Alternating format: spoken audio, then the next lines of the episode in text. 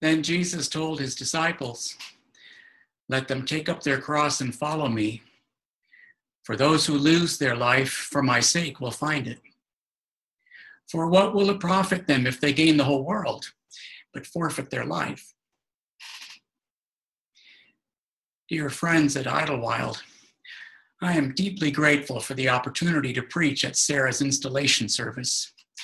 And I grieve that we have tragically lost our friend Steve Montgomery so soon after he completed his ministerial work. Sarah was ordained seven years ago in Kalamazoo, Michigan.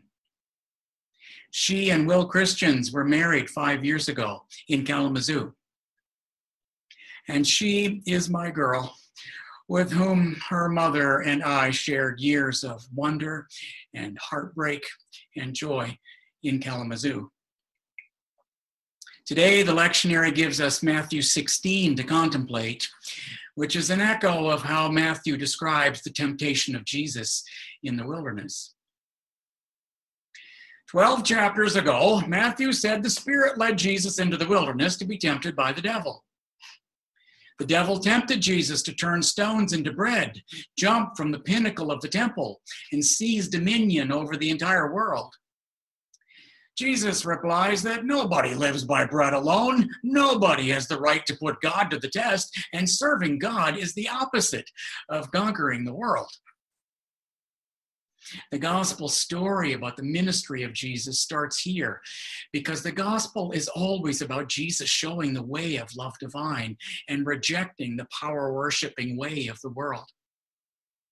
The gospels identify Jesus with the suffering servant of Isaiah the fellow suffering liberator who brings hope and deliverance to the oppressed, renouncing every form of exploitation and violence, taking into himself the suffering of the world in order to redeem it. Jesus comes as the presence of the kingdom in our midst. He gathers the outcasts, feeds the hungry, heals by the power of the Spirit, brings new life, but not as anyone expected. What does it profit anyone to gain the world and lose your soul? All of us have an indefinable craving that the world cannot fill. We need the things of this world, and many of them are good, but that is part of the problem.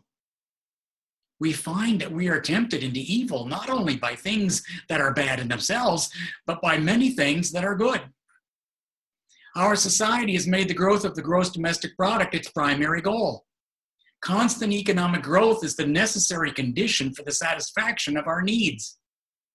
We are tempted to consume far more than we need in an extravagantly wasteful way.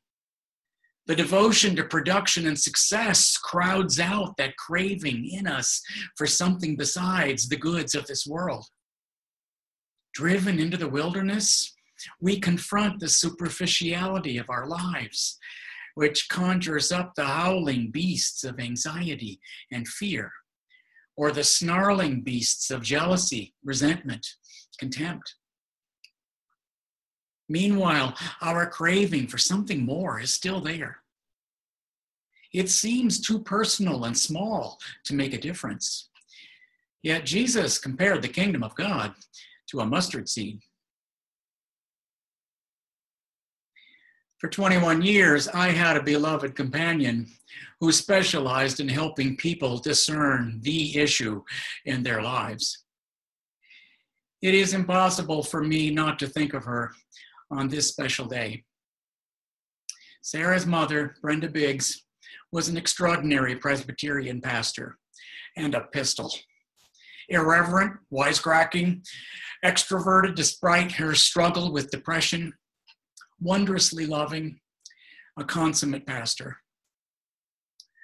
I read her sermons now to bring her back.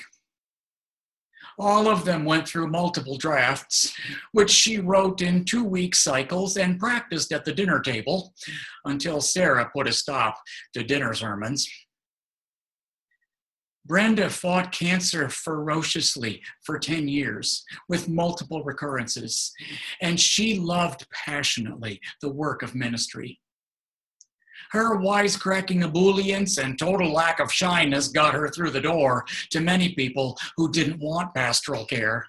But once she gained access, Brenda had a deeper spiritual gift than charm.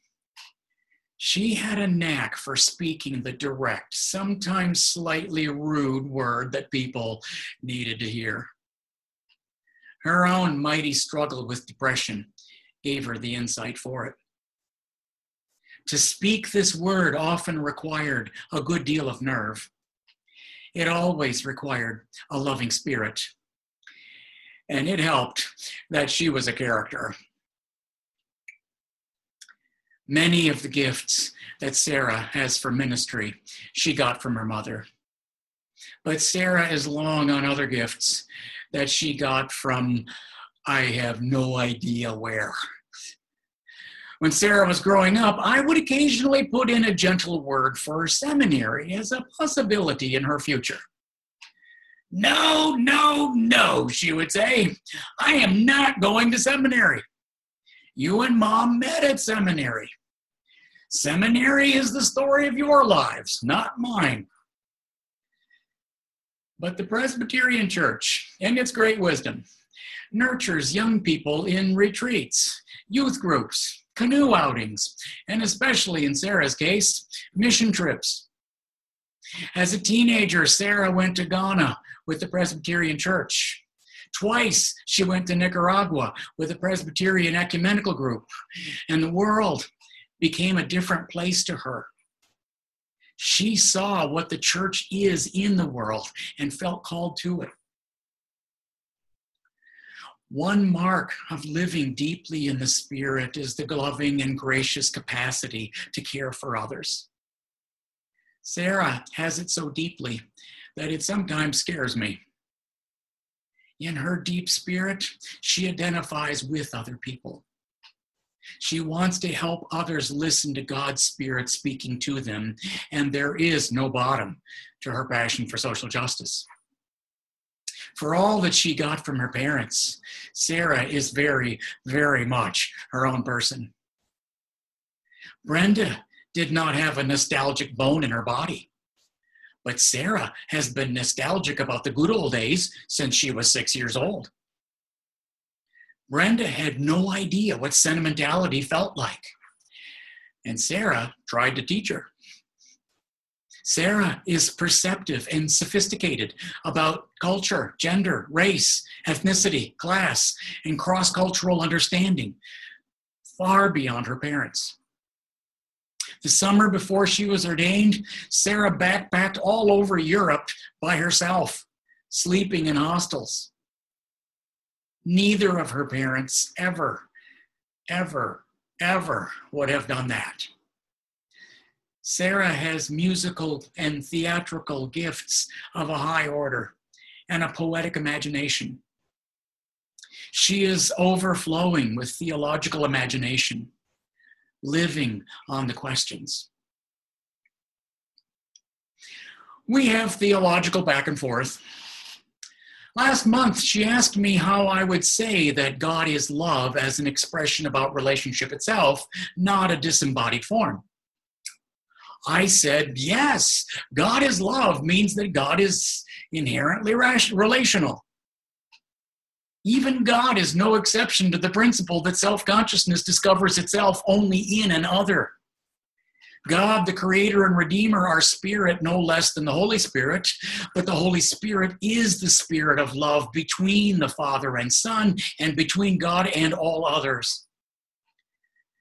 Sarah paused empathically to say, Well, of course, I get all that because I know my tradition. I was asking how love might be explained apart from Christianity. I had a stroke of recognition. My daughter is more deeply Christian than I am. In Sarah's ministry, you will see and hear the cross expressed as a revelation of love divine.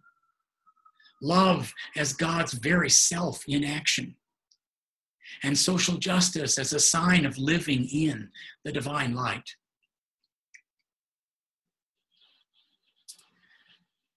My, con- my self consciousness this day exceeds my father status because the last time I spoke to a group at Idlewild, we were perched on the edge of something strange, threatening, unfathomable. On March 1st and March 7th, I spoke at Idlewild about the Black social gospel just before everything changed. We joked a bit nervously about not shaking hands and trying not to sneeze. And as you see, I haven't had a haircut since then. Then COVID 19 exploded into our lives, ripping through our communities, leaving a global trail of death and destruction. The world changed with stunning, sweeping brutality. Italy was devastated. And in New York City, we wondered fearfully will we be ravaged like Italy? Soon, New York was worse than Italy. The virus piled up bodies in makeshift morgues, surging north, south, and west across the nation, worse than any nation, stripping bare the injustices of our society, where Black and Brown Americans have suffered the most, as usual. Every major city in this country is a tinderbox of racial grievance and despair. We had barely acquired new public health practices when George Floyd was cut down as though his life did not matter.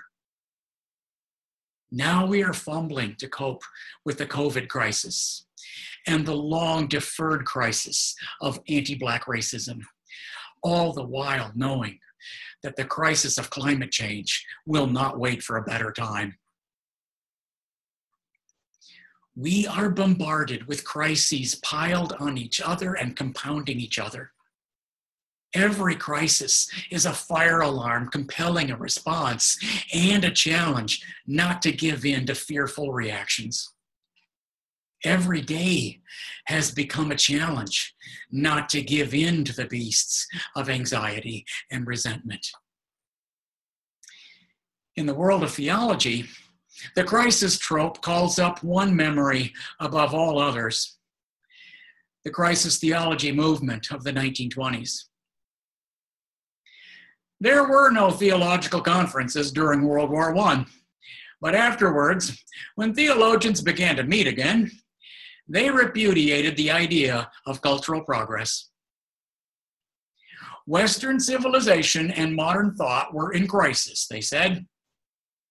Karl Barth became famous as the leader of the crisis theology movement, a reaction to the slaughter and destruction of World War I and the imperial hubris that produced it.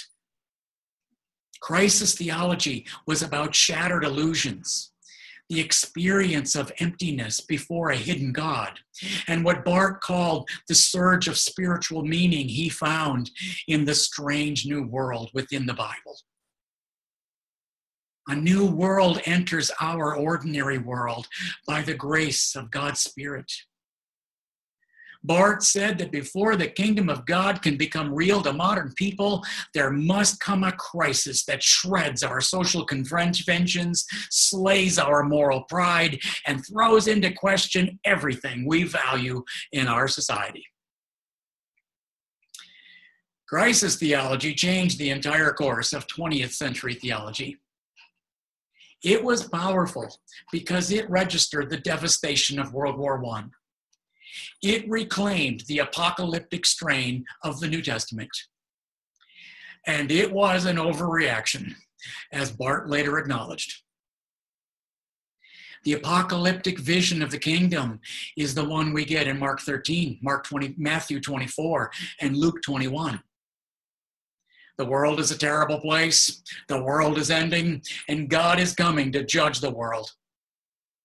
Apocalyptic is the religious language of people who have been broken by the world and have no hope for it. We get another vision of the kingdom in Matthew 12, Mark 4, Luke 17, Matthew 13, and today's gospel reading. Here, the commonwealth of God is spiritual and social ethical. Here, Jesus describes the kingdom as a spiritual reality that is already present in human souls. It is small like a mustard seed, but grows to become great. It grows as the confessing community lives faithfully and pours itself out for the poor and oppressed. For 250 years, scholars have debated the contradictions between these visions. In my view, the key to the puzzle is that Jesus exemplified the charismatic and prophetic streams of the Judaism of his time. Here, the kingdom of God symbolized the visible reunification of the empirical world, the world of spirit, and the providence of God. Prophetic and charismatic Judaism had room for an apocalyptic dimension, but it emphasized the spiritual and social ethical dimensions. The kingdom was God's spirit flowing into the world with ethical urgency. This idea was the centerpiece of the teaching of Jesus and is the central thing holding together everything in Christianity. It is not the epilogue. It is the medium of the faith of Jesus, the key in which everything else is set the kingdom of God or commonwealth of God is about a personal, social, and eschatological reality that has already come, but only in part, drawing us into the future. It is about holding fast to the hope of an inbreaking commonwealth that fulfills God's will for the world. We shall not live by bread alone. These words penetrate deeply into us. They strike at the center of our being. We are pointed in the right direction if we sense the hunger they articulate. We need only to hold fast to this hunger and not be diverted from it. The love ethic of Jesus makes you care, makes you angry, throws you into the struggle for justice and peace, keeps you in it, reminds you that we are not in control and helps you face another day. In drawing closer to God, we are thrown into work that allows others to share in the harvest. Come, Holy Spirit, renew the whole creation and show your light divine through this ministry of word and sacrament. Amen.